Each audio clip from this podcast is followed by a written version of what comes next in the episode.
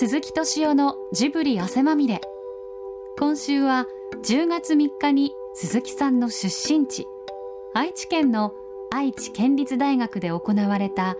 スタジオジブリの30年歴史と継承の模様をお送りします。インタビュアーは帝国の残影兵士小津安二郎の昭和史。中国化する日本日中文明の衝突。一千年史などの著作者。若き歴史学者であり現在愛知県立大学日本文化学部准教授の与那覇淳さんです。やはりあの本日お伺いしたいことにスタジオジブリというのがどうしてここまで国民大の文化になったのか。正直どうでしょう？スタジオジブリを立ち上げられた時にここまで自分たちがもう国民文化国民大の物語の作り手になるというふうには想定していらっしゃいました。ですか？答えは明快ですよね。何も考えてなかったですよね。あ。いや本当に。っていうのが目の前のことをコツコツやってたらこうなっちゃったっていうんですかね。宮崎駿が「千と千尋」でそれこそまあいろんな賞をいただいたりねまあいろんなところで評判になったんですけれどある時国際交流基金っていうのがあってねまあ千と千尋が世界の人にアピールした。で日本の交流基金としてはね彼に賞を与えようと。でそんな機会があったんですけれどねその会場へ行ってみたらある瞬間二人きりになっちゃったんですよ。これで宮崎駿がねふと漏らしましたね。どうしてこんなことになっちゃったの？鈴木さん。なるほど。これで僕しょうがないからね。皆さん頑張ったからいけないんですよ。って言ったらね。鈴木さんだって頑張ったじゃないとかなんか言ってねなるほど。ちなみにでもやっぱりどこかでこれはいけるっていうふうに思う瞬間っていうのはなかったんですか？そんなことそんなことも考える余裕なかった、おう。ん。というのがね僕が思うのはね一つの会社って年数をかけてやってるとねそのいわゆるいろんなね経費っていうのかお金がどんどんかかるようになるんですよね、そうするとね最初のうちはね、まあ、僕らもこれはまあジブリの名前じゃないけれど「風のタイムナウシカ」っていうのを作った時、もう楽しくてしょうがないわけですよ。これでねまあいろいろあって次に「ラピュタ」を作ると。ここら辺も楽しいですよね。で次は「トトロ」だとかね「蛍の墓」だってやってる時。やっていくうちにねその後ね会社にかかる経費っていうのはどんどん上がってくんですよね、まあ、僕らのジブリっていうのは宮崎駿がねあの他の仕事をやるのはよくないよと、ね。これでこの今のね一スタッフで一本の企画をみんなで寄ってたかって作るこの体制は崩したくないと。っていうことをやっていくとですね実は会社っていうのはね一本の作品に対してどんどんどんどん制作費が膨らんでいくっていうねそういう構造になるわけなんですよね。で僕としては「魔女から思い出ポロポロ」その辺りでね初めてねそのこれヒットさせないとかけたお金が回収できないっていうんでまあ実は「ナウシカ」とか「ラピュタ」とか「トトロ」の時なんか映画を作ることに一生懸命でそれをね宣伝してね多くの人に見てもらうそういう努力ってのを全くしなかったんですよところがさっきほど申し上げたような事情で頑張らなきゃいけなくなってで宣伝にもね力を入れるっていうのがね始まったのがちょうど「魔女から思い出ポロポロ」の頃。なるほど。やっぱり宣伝するとお客さんも来てくれるってこと分かるんですよね。でその後の歴史を言えばそれがエスカレートしていく歴史。なるほど、うん、毎作品ねもう見事に制作費がどんどん上がっていくそうすると宣伝の方も頑張らなきゃいけないって。あのお客さんを呼ぶための宣伝のスタートが「魔女の宅急便思い出ポロポロ」ちょうど1990年前後のそうですね2作品ですよね。というあたりはなんか非常に印象深いなというものがありました。また自分は実は91年の「思い出ポロポロ」がジブリが国民映画を目指し出した最初の作品かなってちょっと思うところがあったんです。冒頭のあの作品タイトルが入るところの字幕があれが小津安二郎と同じスタイルをわざと使われてますよね、はい。でさらにその熱海の温泉に行ってちょっと溺れかけるってエピソードが最初に出てきますけど小津安二郎の一番有名な「東京物語」がやっぱり熱海の温泉というに行ってちょっとあんまいい思いをしないっていうちょっと嫌な思いをするっていうエピソードがある。またあの結局最後、まあ、あの山形の農家の男性と主人公が結ばれて終わるわけなんですけれどもそこでもあの「私でよかったら」と言って結ばれちゃえばいいのにみたいな形でやっぱり小津安二郎のこれは「爆臭」という映画からの引用がありますよね。で作品全体としてもあの高度成長時代に小学生だった子供の思い出をあの主人公が振り返りながらあの旅が続くという形でこの辺りからひょっとしてスタジオジブリさんというのが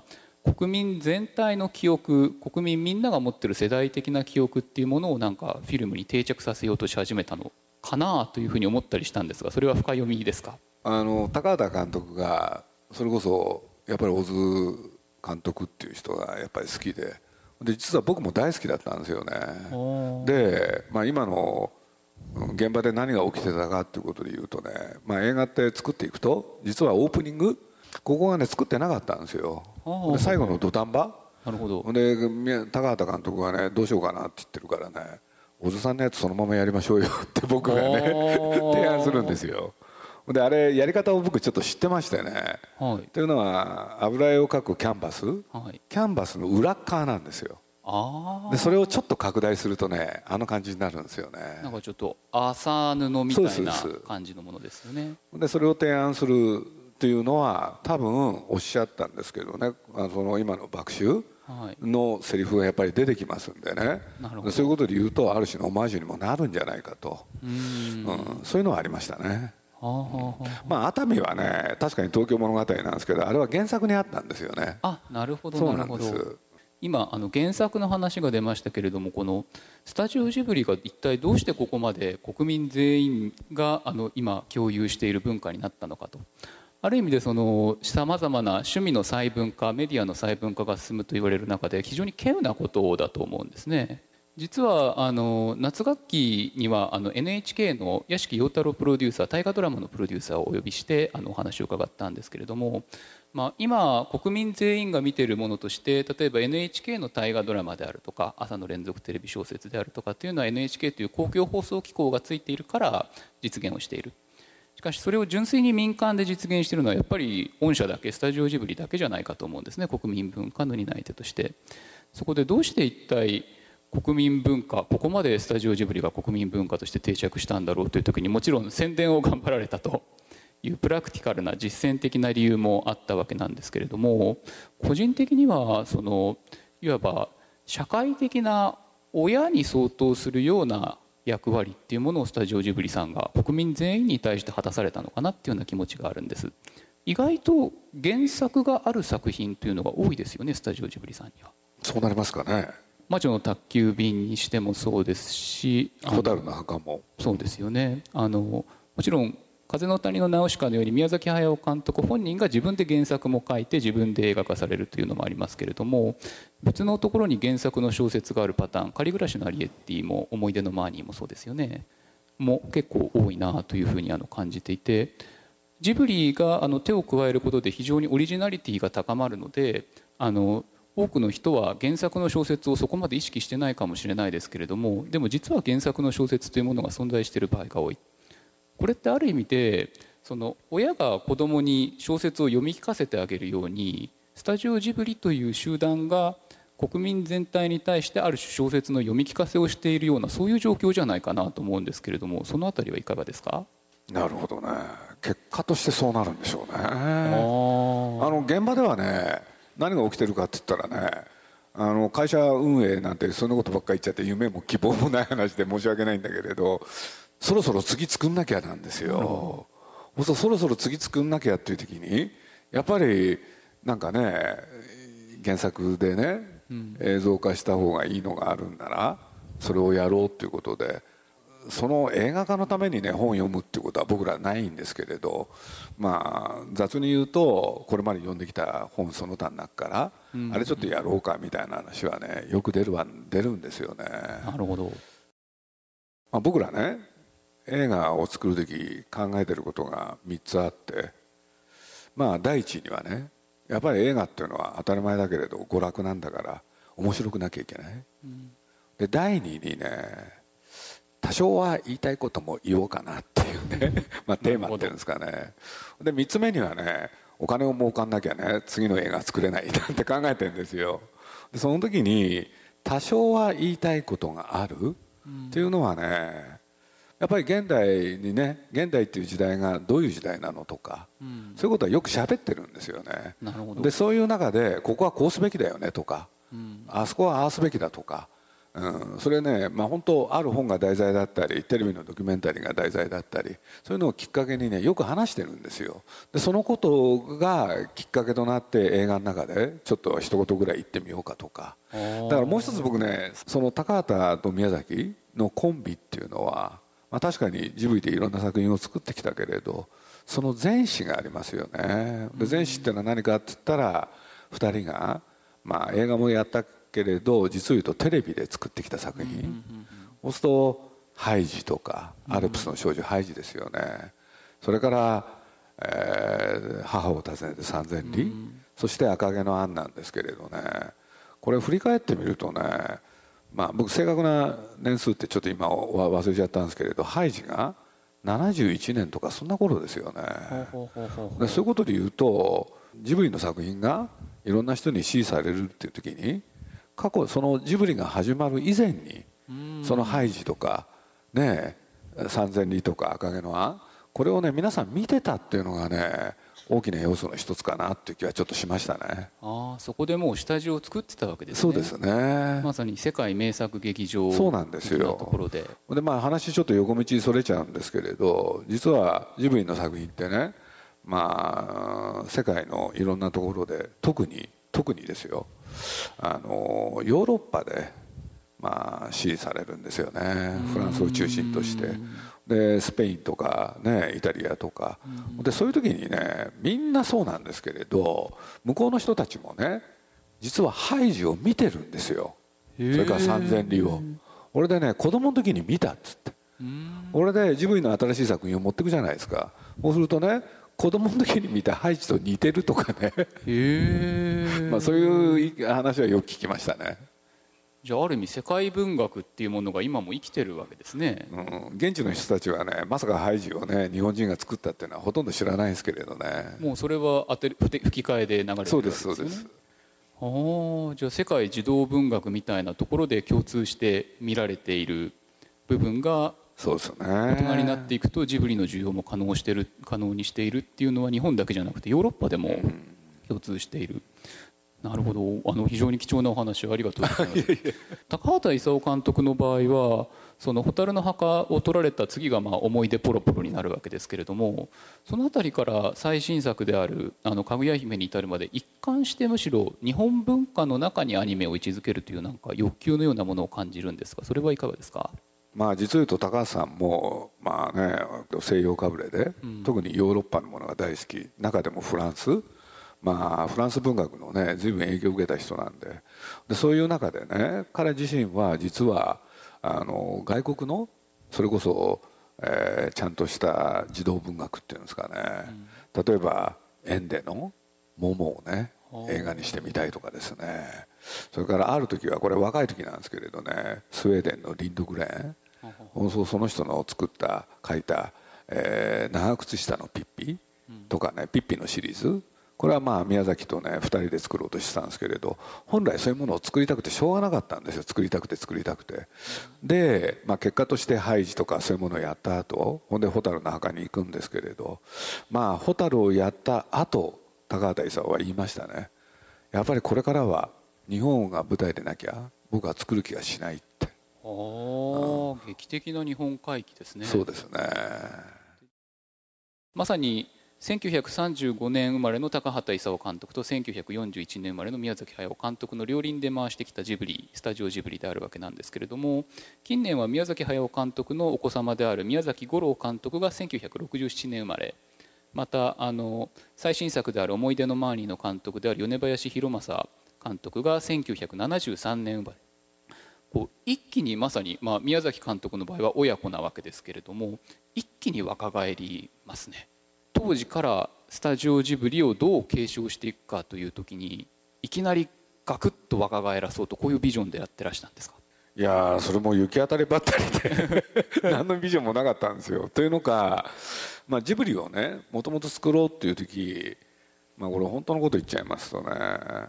宮崎駿の作品を作りたかったんですよ。これでねあの、まあ、あの彼の作品だけを作るスタジオとして、まあ、やれるまでやれるうちはやってみよう、なんて始まったんですけれど、まあ、なナウシカ・ラピュタとやってて一人だけじゃ無理だなってことになってそれでね高橋さんに応援を頼む。っていうのがね、まあ、この2人がテレコで作るっていうジブリの歴史と深く関わってくるんですけれど、そうやってやっていくうちにね、まあ、宮崎駿も最初のうちは例えば「紅の豚」だってねあれ1年で作ってんですよね実作業は。それから「ラピュタ」だってそうだし、うん、でそういうことをやってるうちにですねだんだん年を取ってきてねなんか時間がかかるようになってきたんですよ。そうすると高畑勲はまあね宮崎駿より8歳年上なんでねなんか作るのに2年もかかるなとかね宮崎駿も文句言い出すんですよ。なんでね高橋さんだけ2年で作って俺は1年なんだとかね。そういう細かい話があってじゃあしょうがないなっつって2人ともね2年に1本ずつ作ろうかって。やってたらですねなんか間が空いちゃうようになったんですよね。それで間どうしようっていうことで急遽まあ近藤気分っていう人にね耳をすませばの監督をやってもらうとか。それからまあねえー最近だと先ほどご指摘があったようにね宮崎五郎とそれから今のあの米林弘正なんですけれどね。ね闇雲にやってたらうん。2人にもね機会を与えちゃってやってもらっちゃった。意外や意外実は継承ということはあまり考えてこられなかった。いやもともと考えてなかったんですよね。なるほど。一代限りのプロジェクトになる。そう。それが一番ねあのーある日ね突然頑張ってね生まれたジブリがある日突然なくなっちゃうってそれを夢見てたんですよね。大体宮崎駿がずるいんですよ。はい。ねあの2人で、まあ、ずっとやってきたじゃないですか。ほんで僕はちょっとでもサボるとね本当怒ってたんですよね「鈴木さん」っつって「ちゃんとやってよ」っつって「鈴木さんが引退するんなら俺も引退するぞ」とか脅されたりしてね。そしたら自分がね先に引退って言って発表しちゃったわけでしょ。ほんで僕はあの日のことは忘れないんですよ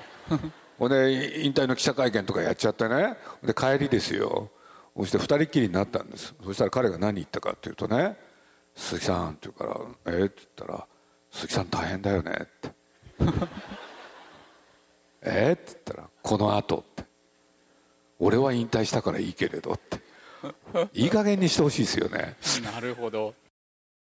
スタジオジブリという媒体メディア自体があの巨大な一つの歴史的な経験を継承する装置にもなってるんじゃないかというふうに最近思わされるところがあります。そもそもあの最初の、まあ、ナウシカは厳密にはジブリ以前ですけれどもナウシカという作品自体最後はあの引き上げで終わりますよね。ある意味戦争体験の継承というメッセージがナウシカにも込められているのかもしれないし「蛍の墓」はまあよりもっと典型的に戦争体験の継承をあの担う作品になったわけなんですけれども特に「魔女の宅急便」で平成にから平成に入るにつれてジブリの作品というのが、まあ、今知らない世代私も当然リアルタイムでは知らない世代なわけなんですけれども知らない世代の増えている昭和という体験を継承するメディアとして機能してるんじゃないかなというふうに思わされるところがございます。例えば魔女の宅急便も親の仕事は継がないわけですから、まあ、上京とか出京という体験を私たちに教えてくれますしあのポン平成たぬき合戦ポンポコはあの多摩ニュータウンの造成ですよね。高度成長と、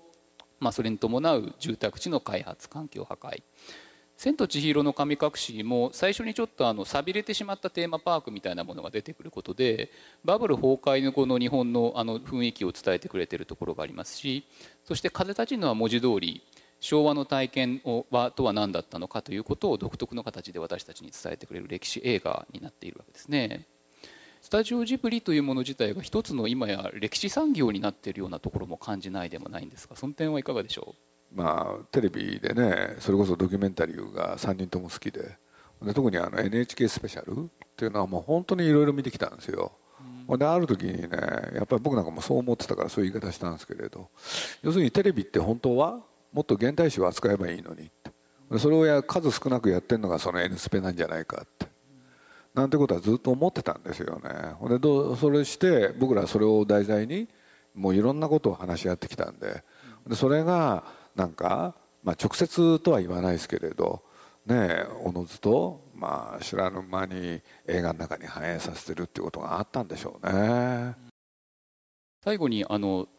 今回のポスターにもあのあのスチールを提供していただきました最新作の「思い出のマーニー」の話をするのがいいかなというふうに思うわけなんですけれどもこれはまさに米林弘正監督の第2作でスタジオジブリの最新作になっているわけなんですが「思い出のマーニー」劇場で拝見して自分は一種のアンチジブリの試みなのかなっていうふうに思ったんですね。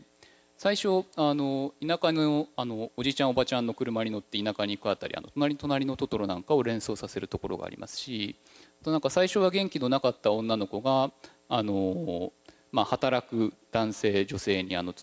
包まれて成長していくあたりは「千と千尋の神隠し」を連想させたりもするんですけれどもなかなかこの女の子が元気にならないわけですよね。それまでのジブリだったらだんだん生きる力が芽生えてくるはずが最後の最後まで元気にならないっていうあたりにむしろなんかこれまでのジブリの定番の語りに関する挑戦みたいなものを新しい世代として出されてるのかなっていうふうに受け取ったんですがそのあたりいかがでしょう、うん、2つ話があるんですけどね、うんうん、マーニーの作画監督っていうのがいまして安藤っていう男なんですけどね。でこれは何かっていうとですね、まあ、スタジオジブリに入社してこれで若い時にね26とか28ぐらいの時にね宮崎駿のもとで「もののけ姫」と「千と千尋神隠し」の作画監督をやった男なんですよ。まあ、実は「千と千尋」が終わった後会社辞めちゃったんですよね。まあ、宮崎駿と、まあ、映画を作っていく上でちょっと意見の相違があったんですよね。俺でなんでかっつったらその千尋要するに最初ねぶうたれてふたふてくされてるじゃないですか。俺であの不思議の街へ入ってってまあ、お父さんお母さん豚になった後働かなきゃいけなくなってその後元気になるって話なんですけれどその安藤はね彼女がどうしどういう状態でブータレふてくされてるのかをもっと長く描きたかったんですよね。そうなんですよ。でそれをねあの安藤っていうのがねもうずっと覚えててね今回ねそのマーニーをやるっていう時にねそこがあるんならやるっていうのが彼の条件なんですよ。作品ってそういうことも起こるんですよね。なるほど。俺で普通ね作画監督ってそういう意見言わないんですよ、うん、で彼の場合絵がうまいから、ね、芝居がうまいからそれで十分なんですけれど一方でそういう意見も持つ作品の内容に対して。これで僕としても悩んだんですけれどまあ彼が来てくれてマロと一緒にやるあ米林とそしたら強力な布陣になるなと思ってマロに相談したら彼がぜひ来てもらいたい、っていうんでやったらねやっぱり彼のまあことがきっかけでそのシーンがね前半そこが長くなるんですよ。そんな歴史があったんですね。もう全然違いますね。うん。それと僕はね個人的にちょっと思ってたことでまあ僕はあれ一応企画者っていうのかマーニーっていう企画を選んだんですけれどね。僕一番考えてたのはねやっぱりそろそろあの映画のねテーマの転換期かなって気がちょっとしてたんですよ。要するに戦後ね1945年から日本ってずっと貧乏だったじゃないですか。そうするとね映画ってね時代の影響を受けるんですよ。そうすると黒澤明だろうが誰であろうがでチャンバラだろうが何だろうがホームドラマだろうがどっかでね僕貧乏の克服っていうのはテーマ。そうするとその後それこそ高度経済成長で豊かになった後はね、まあ、描くテーマが大雑把に言うと心の悩みに移ってったのかなってそれの克服。それのね、まあ、一段落がねもしかしたら今かなと思って。俺でこのマーニーやる時にねその人の孤独みたいなものをねちゃんとやってみるとねどうなのかなってことは提案したんですよ。ああじゃあしっかり継承を考えてらっしゃるんじゃないですか一応そういうことは考えるんですよね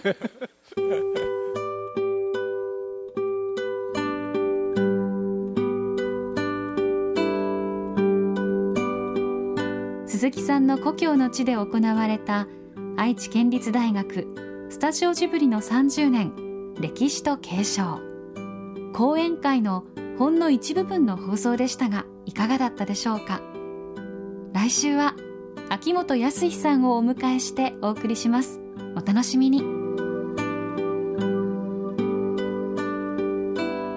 鈴木敏夫のジブリ汗まみれ。この番組はウォルト・ディズニー・スタジオ・ジャパン。町のホットステーションローソン。アサヒ飲料。日清製粉グループ。立ち止まらない保険。MS&AD 三井住友海上。au の提供でお送りしました。